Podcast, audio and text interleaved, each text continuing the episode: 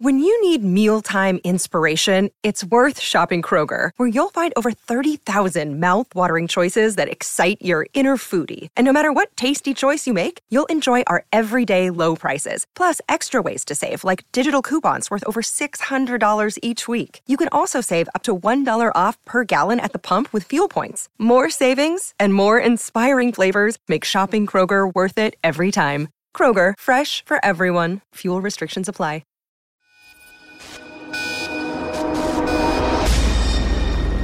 Built this system of satellites to stop natural disasters. Someone is using it to create them. A geostorm. A what? Simultaneous catastrophic weather events triggered all over the globe. What the hell happened? One of our thermospheric satellites malfunctioned over Afghanistan. We've got reports of extreme weather anomalies building over Brazil, Mexico, Bucharest, and Belgrade. There's over 1,000 storm warnings issued around the world. Someone sealed off the back door into the system. A back door almost no one knew existed. Are you a little bit curious to watch the world burn? Now to a dire warning about climate change. Experts say that we have until 2030 to avoid catastrophe. Scientists are already devising techniques to intervene in the Earth's natural systems. It's a field known as geoengineering. Nothing can stop our kids, the next generation, considering implementation. And if we have no research program, then they will implement with ignorance. Now, they said it was impossible, but we pulled it off, and it worked. Perfectly, without fail, day after day, year after year. So what do people do with it? Turn it into a gun.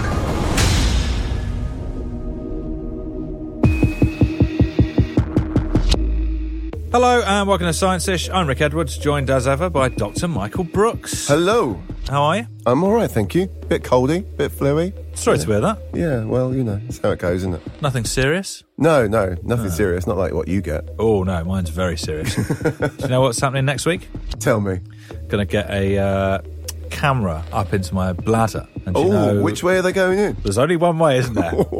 Up through the old dick. So that's a general anaesthetic, yeah? Yeah, because it's a long, without, you know, mean to boast, it's a long old pipe. So you've got to go under general. Are you like that, borrowing some optical fibre from BT and stuff? But... yeah, just feed it up there. Feed it up there, lads. Heave. I'm dreading it. I'm absolutely dreading it. Oh, good. So it's your... let's not talk about my bladder.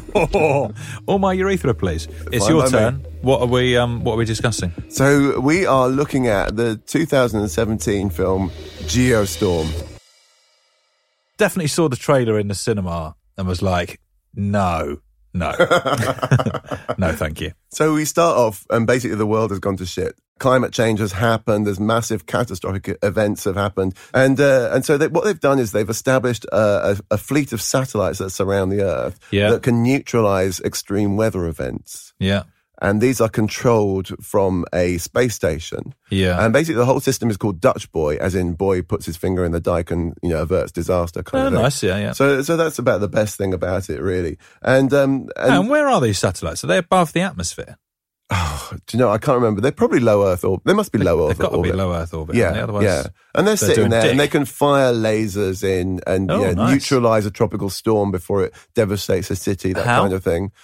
That's not made clear. I don't think it's a kind of quite on the level of documentary as far as its science goes. But anyway, the idea is that obviously the US sort of put this thing up there and is about to hand it over to the rest of the world. Oh, thank you, Americans. Thank you so much for saving us all. Was that Dutch? No, that was just general. That was just sort of general pan-European accent. Yeah, pan-European, just saying thank you. Yeah.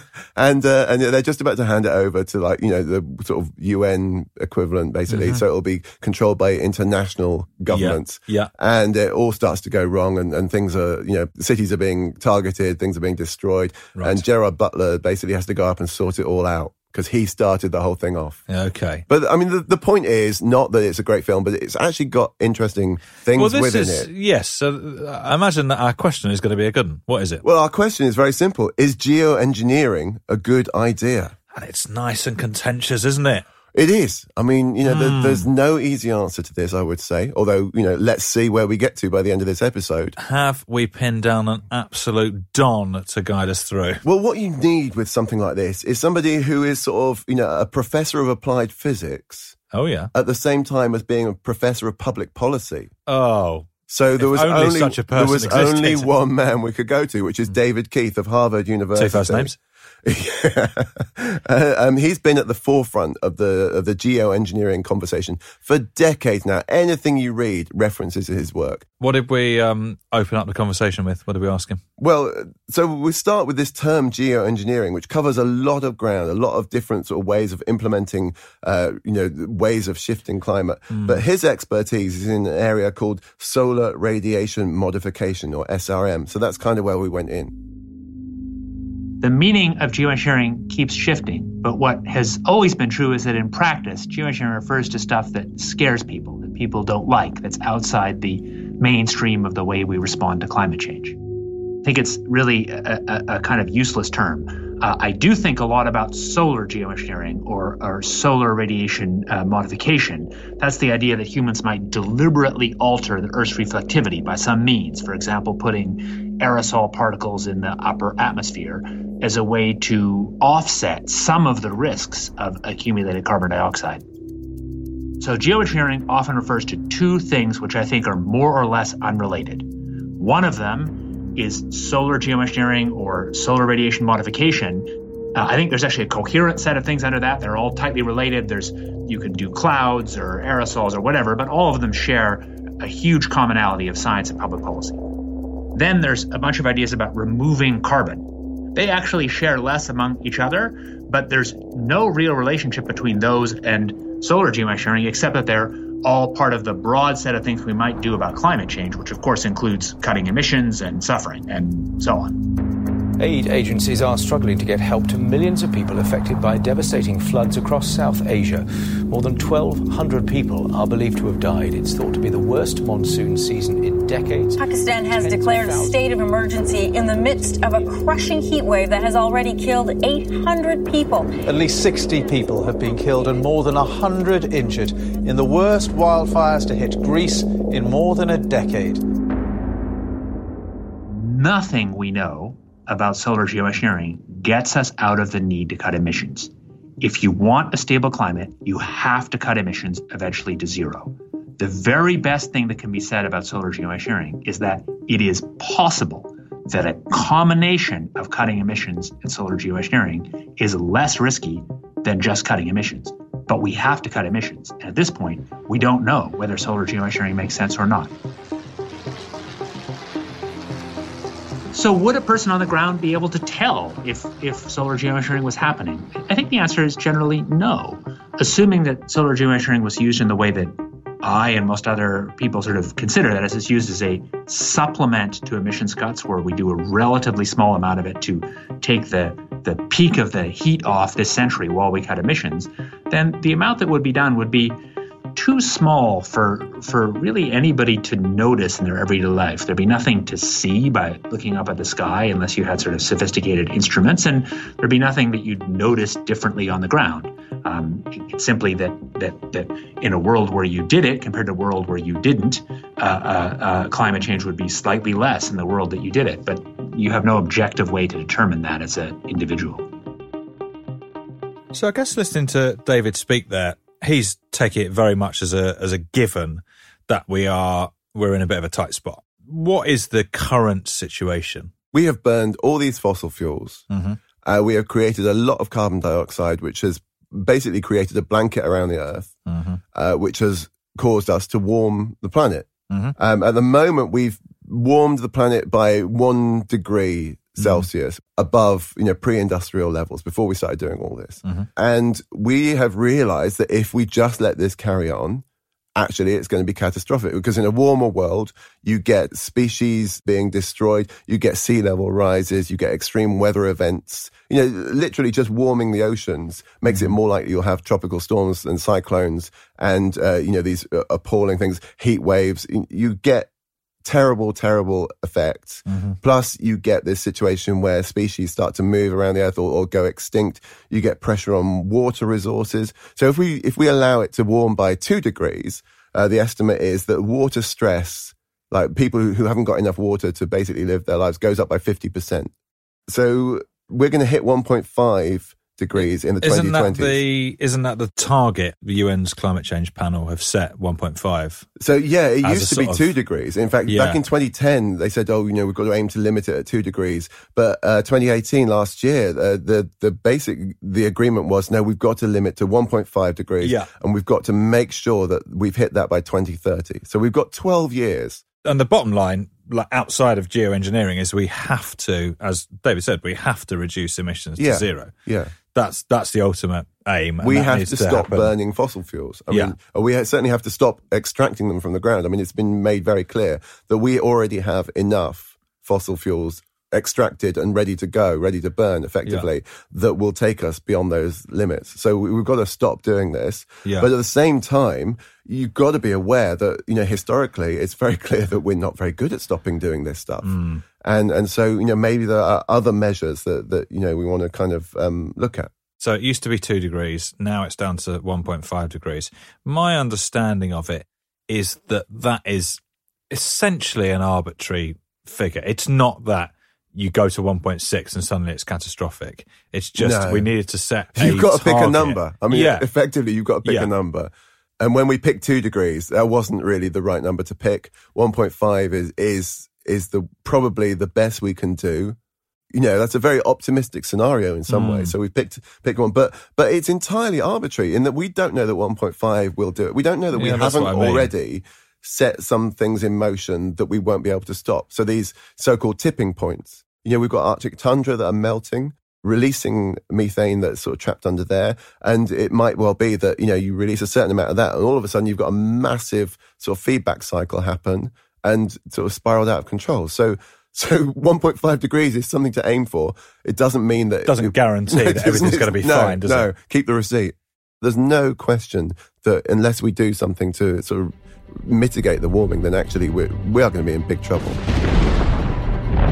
Everyone was warned, but no one listened. A rise in temperature, ocean patterns changed, and ice caps melted.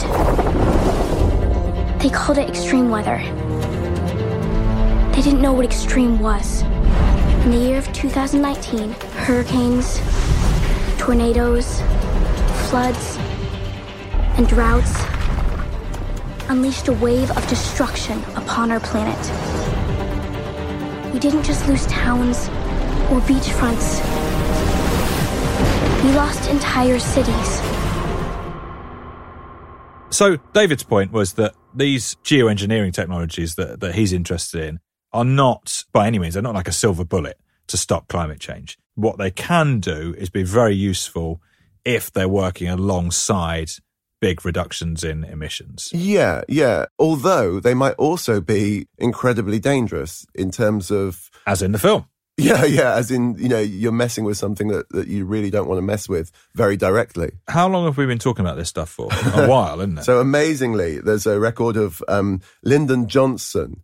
In the 60s? In the 1960s. So in 1965, he basically addressed the issue of climate change, and he had advisors who were suggesting that we use technology to counter the effects of climate change. Geoengineering. Yeah. And basically there's two branches of this. So you've got this thing, solar radiation modification, which basically means you kind of try and limit the amount of heat that the Earth is absorbing, that because we've got this blanket effect from the carbon dioxide, then you sort of try and stop the solar radiation heating us up. And so is that by us effectively reflecting more? Yeah, there's various means, and we'll get into what the kind of technologies are. The other branch of this is that you just remove the greenhouse gases from the atmosphere. So you take carbon dioxide and methane, whatever's there, and you just get rid of it. So you basically get rid of that blanket. Sort of carbon sink. Yeah. So those are the two things you can do, and we've been talking about them, like I say, for 50 years now. We haven't really done either of them. Certainly,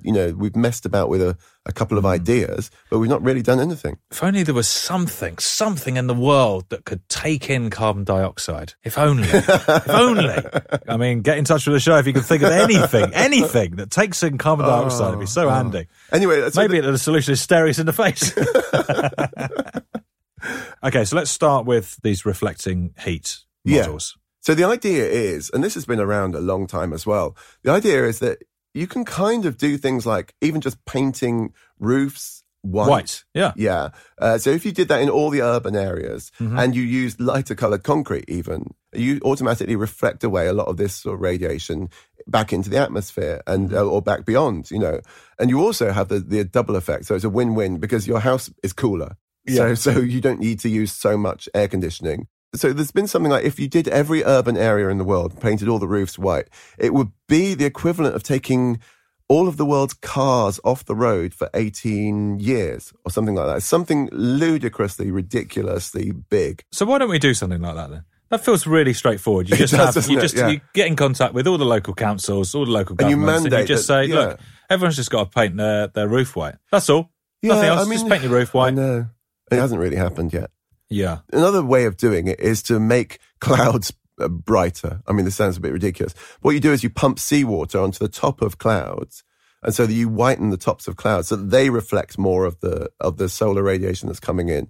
So before it even gets anywhere near Earth, you know, the clouds. So I'm just getting a massive hose, popping it in the sea, and then spraying up onto the top of clouds. Yeah.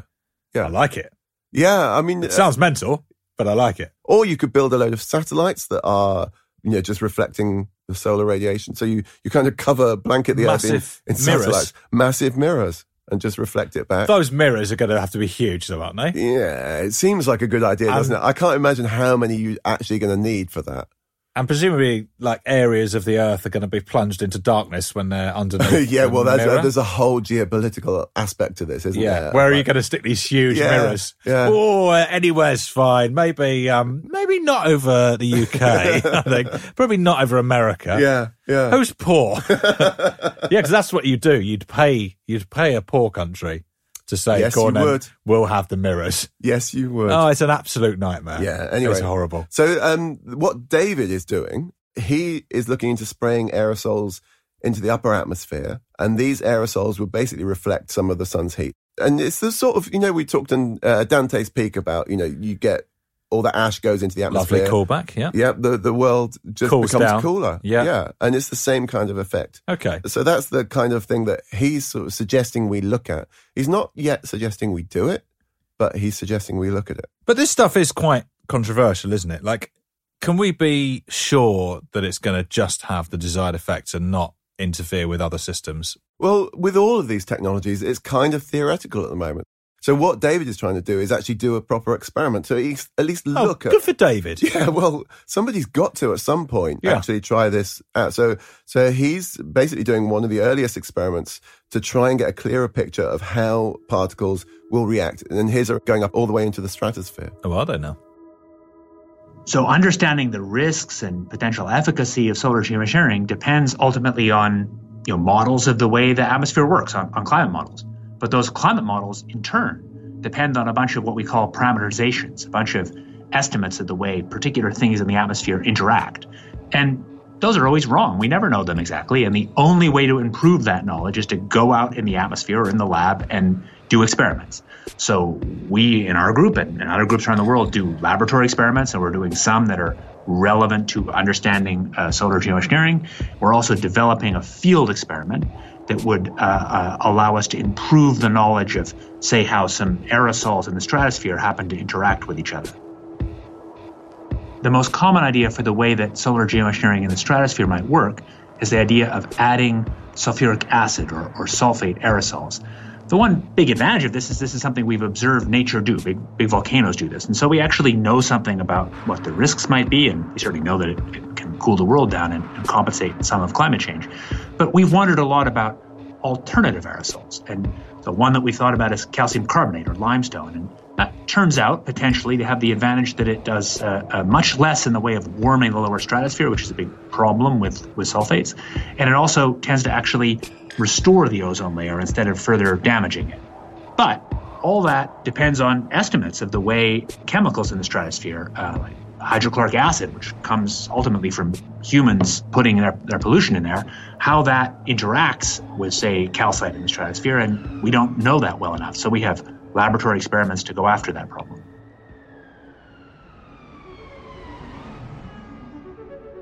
SCOPEX, or the Stratospheric Controlled Perturbation Experiment, is a stratospheric balloon with a gondola that our group is building, Professor Frank Koich and myself. And what that balloon would do is it will release very small amounts, so 0.5 kilogram or something of something like calcium carbonate, where we want to understand its interaction with stratospheric chemistry. And it will release it into the wake of the propellers from the balloon, which make a kind of well-mixed volume, which is like the experimental beaker. That beaker is maybe 1 kilometer or two long and 100 meters in diameter.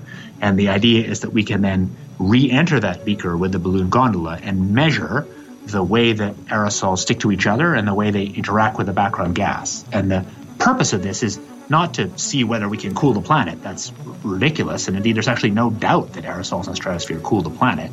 The purpose of this is to improve our understanding of the way aerosols interact and of the way they interact with the stratospheric chemistry, which will in turn improve large-scale models that predict what the risks and potential benefits of solar geoengineering are. For example, it'll improve large-scale models of how much ozone might be harmed or benefited by something like putting calcite in the stratosphere.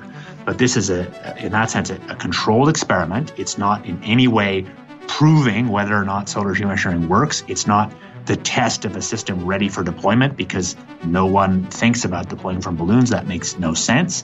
It's really an experiment designed to answer questions which improve our knowledge about solar geoengineering.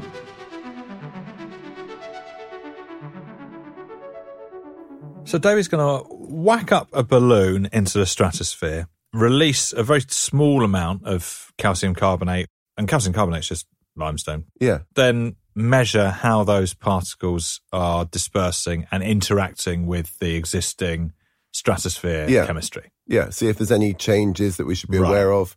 I mean, the idea is to be cautious about this and just sort of... I'm all for that. I'm very happy that he's doing it. Yeah. I'm not just saying, okay, we're going to send up a few billion tons and see what happens. Yeah, no, absolutely. And why the stratosphere? Because if you just put it into the atmosphere, the bottom part of the stuff above us, it will just fall out quite quickly. It'll be, literally just, I think it's like a couple of weeks or something.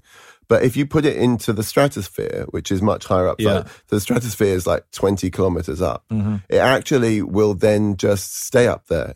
And it will circulate around for a couple of years. And the idea was, it would basically diffuse around and make a nice blanket up there and stay. Which would be great. So this solar radiation modification is one way that we could potentially cool the planet. Yes. And mitigate the effects of climate change. But obviously what it isn't doing is reducing the amount of carbon dioxide already in the atmosphere. It doesn't change that in the slightest. No. So there are ways of pulling carbon dioxide at least out of the atmosphere. As we add more and more to it, at least we could start to take some away. So we actually do need to remove a lot, because if we're even to keep it to 2 degrees of warming, we need to take out 20 billion tons of carbon dioxide. Wow. Every year by 2100. What about, and I touched on this before, just planting a load of trees? I mean, that's so old school. I mean, there's no technology involved. It's been working, isn't it? I know. We deforest a lot. We need to do some afforestation. Is that what it's called? Yeah. Why is it not just called forestation?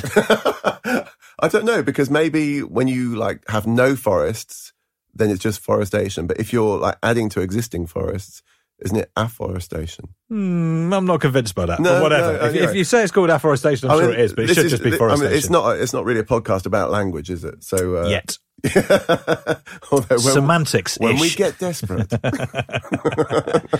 So, what we have is globally, we have natural plants already soak up about 1/3 of our emissions. That's not bad, so it's not bad. But then you sort of think, oh, right, we'll just plant more of them. But that's, land use issues there, aren't there, again? Yeah. It's like, who gets to plant them? Where do they have to be planted? Who's using their land for forestation rather than agriculture? Yeah, I was going to say, it's all driven by commercial interests, isn't it? Yeah. So you've got to somehow persuade people that rather than deforestation, they should be planting stuff and then not harvesting from there. Yeah, and not eating. Yeah. Yeah. Actually, not an easy sell. So, this is why we try and use technology. So the idea is you come in and you say, okay, we can scrub the carbon dioxide from our power station chimneys, for instance, and we can, before... Isn't carbon capture? Yeah, carbon capture. So the idea is that we can do this. Actually, the technology is sort of expensive. It's really expensive. Yeah, and it's hard when when your entire sort of electricity model is driven by profit and capitalist corporations basically making money out of generating electricity and then selling it. To then impose on them this technology that has to be implemented and is expensive to implement is very difficult. It doesn't really fit with the free market model very well. And then, so you can grab the carbon anyway. Then what do you do with it? Well, you have to put it somewhere, don't you? So Let me have a guess. Effectively like a carbon dioxide landfill underground. Yeah. Out of sight, out of mind. Exactly. So you sort of look for these geological structures where you can just pump the carbon dioxide in. Stay down. Seal it up, and the hope that there's no seismic shift or anything that suddenly releases 1 billion tons of carbon dioxide into the air in a day. You've got various underground structures that people are trying to look at and say, oh, this would be a good place to put it all. And, you can put it in places where you've extracted oil on the seabed. You can pump carbon dioxide down there and seal it up. But it's Can you all... not, turn the carbon dioxide into... fuel or other stuff? So the idea is that possibly you can do something like this. You can actually create synthetic fuels from carbon dioxide. Again, that'd be sweet. It would be sweet. It takes energy though, doesn't it? Yes. I mean, you can get literally machines that will scrub the carbon dioxide out of the air, just pull it out. But it is energy hungry, which again, you have to feed that by obviously renewable energy. Otherwise, you kind of, I've got a diesel generator here. And it's scrubbing out the carbon dioxide from the atmosphere. It's brilliant. Yeah.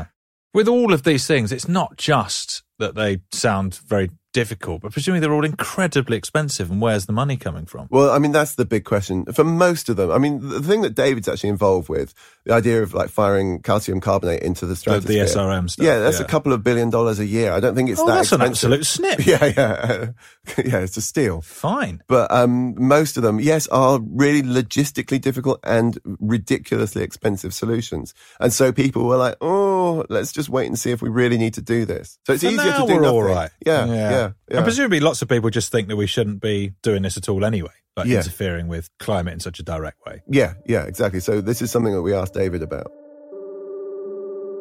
At this point, the choices about solar geoengineering are purely about research. Nobody sensible thinks we should actually implement. The choice really is, do we have a serious research program or not? And I think the way to think about it is nothing can stop our kids, the next generation, considering implementation.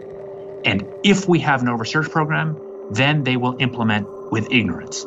And I think it's better to have a serious research program to inform them about their choices, which might well be not to do it. All right, so who are the yahoos in Washington going to do with on this? I guess I would be the head yahoo.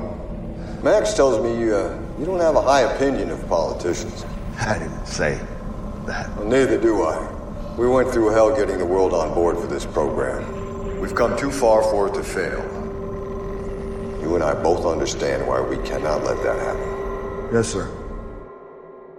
Any method of solar geoengineering will, of course, have some uncertainties and some new physical risks.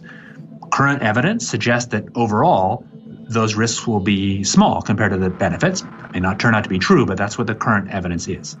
So why are so many people against even doing research on this topic?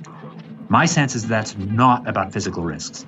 It's the very well-founded fear that publicity about solar geoengineering or further research will be exploited by forces that want to block emissions cuts, say by big oil companies or fossil-rich nations that will falsely claim that this early research means that we don't need to cut emissions and use it as a kind of excuse to politically fight emissions cuts.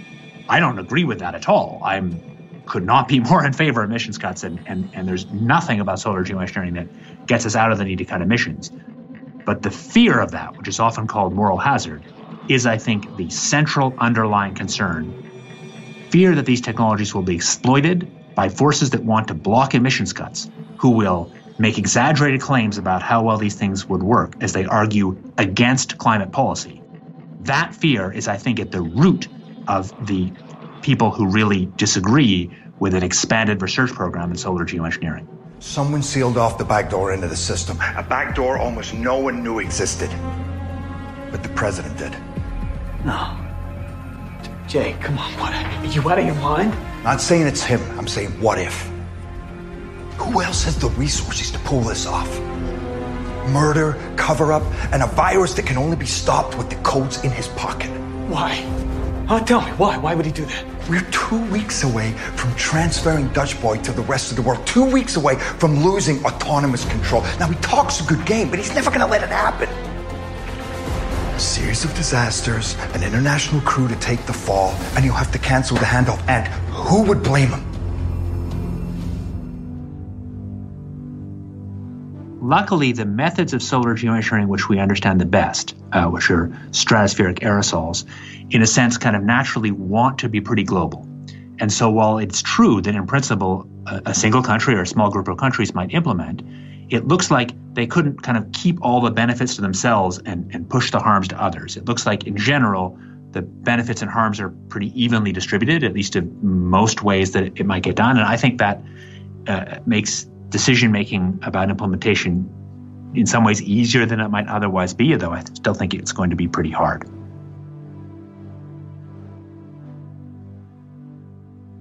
Oh, man. Of course.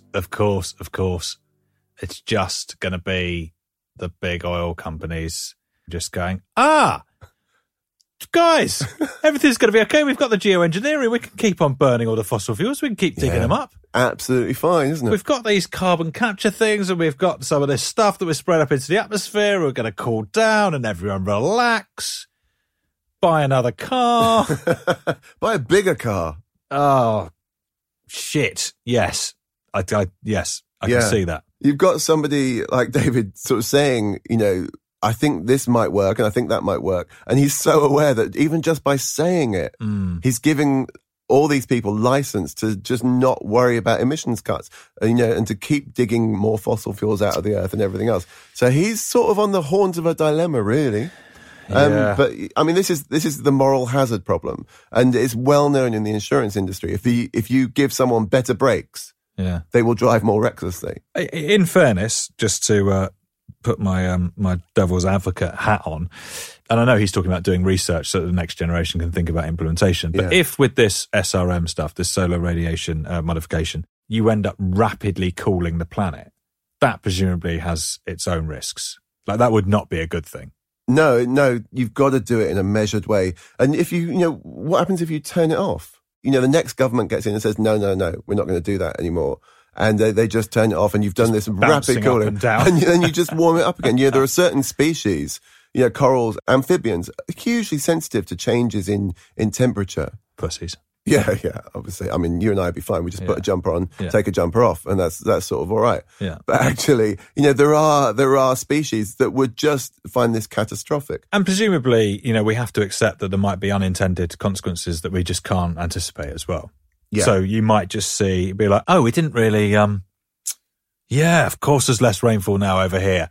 Yeah. And you're suffering with drought. Yeah. Sorry. Yeah, exactly. I mean, because the weather is a chaotic system, climate is a chaotic system.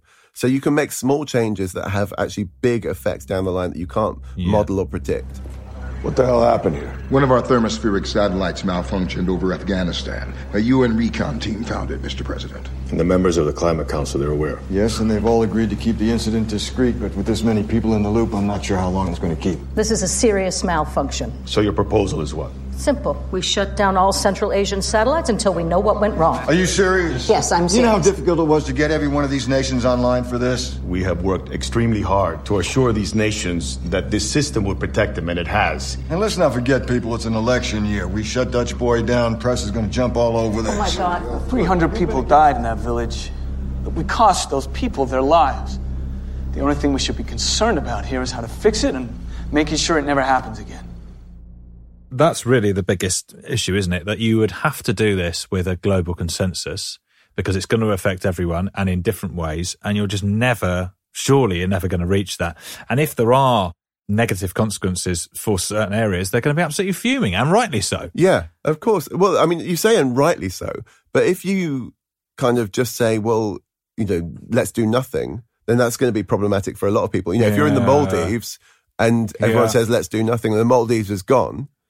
And I haven't even been there on holiday yet, so I'm not happy with that.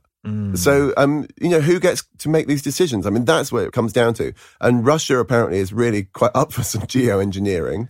Yeah. But are we going to let them set the thermostat? It's like how much cooler is cool enough?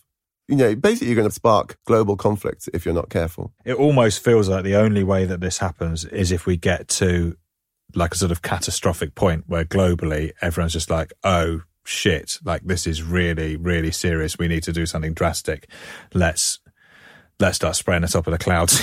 Yeah, I mean... David? Yeah. It's what happened with the hole in the ozone layer, isn't it? Everyone knew about it for decades. Yeah. And then they found the hole in the ozone layer, actually the big hole over Antarctica. Everyone said, oh, we'll sign that treaty. Yeah. And it does seem like human decision makers need crisis before they actually act. But, it's sort of an interesting thing. You've got to, at some point, make a decision about this. And it may be that geoengineering is the kind of lesser of two evils. Doing nothing, like I said, is not really an option. And we've got to cut emissions. And if we're not cutting emissions because that's too politically and economically difficult, maybe we do need to switch on the aerosol spray. And it might be that we look at the research and we look at the result of experiments like Scopex that he's doing and say, that's not really the way to go. But, we've got the chance to kind of find out what this might do and how we might react to it and what the results might be. Let's at least look at it and make an informed decision, which is, I think is where we're at right now. So the situation we have is that geoengineering could potentially be very dangerous and might produce unintended consequences. But with the kind of research that David is doing, hopefully we'll get a handle on what the consequences may be. It might prove essential if we're going to prevent sort of runaway climate change. Yeah, so when we're answering our big question, is geoengineering a good idea? We're being really weaselly about this, aren't we? It's like, it's impossible to say. Clearly, doing the research into geoengineering is a very good idea and it would be mad not to do it. Yes. Whether we actually implement it or not, let's wait and see. Yeah, and actually, I mean, researching for this episode has kind of changed my mind about geoengineering. What was your take? I was quite sort of anti. It just seemed like pie in the sky madness. And when you realise and you look into this, and the people aren't saying let's do this, they're saying let's at least be informed about it. I think that's the right way to go about it. And I guess that when you watch Geostorm, that gives you a fairly sort of warped picture. That's really mis-selling geoengineering, isn't it? Next week, Michael is once again trying to save the world, looking at the Pixar animation Wall-E. Science Ish is a Radio Wolfgang production presented by me, Rick Edwards, and Dr. Michael Brooks. The producers were Cormac McAuliffe and Eli Block. Sound design also by Eli Block. Special thanks to Professor David Keith. And if you like the show, please do subscribe and rate wherever you listen to your podcast. Thank you very much. It does help. And you can also find us on Twitter. We're at @science_ish. Have they got massive mirrors in Geostorm as well? No, I don't think they have. The massive mirrors. They haven't even got aerosols spraying into the stratosphere. Useless. I mean, Gerard. I love Gerard Butler with a massive spray can full of calcium carbonate, just like spray into the atmosphere. Wearing a suit made entirely out of mirrors. And look, Geostorm 2. I'll tell you what, if Bruce Willis had got that job, that's what it would have been. Yeah, I'd have been sick, wouldn't it?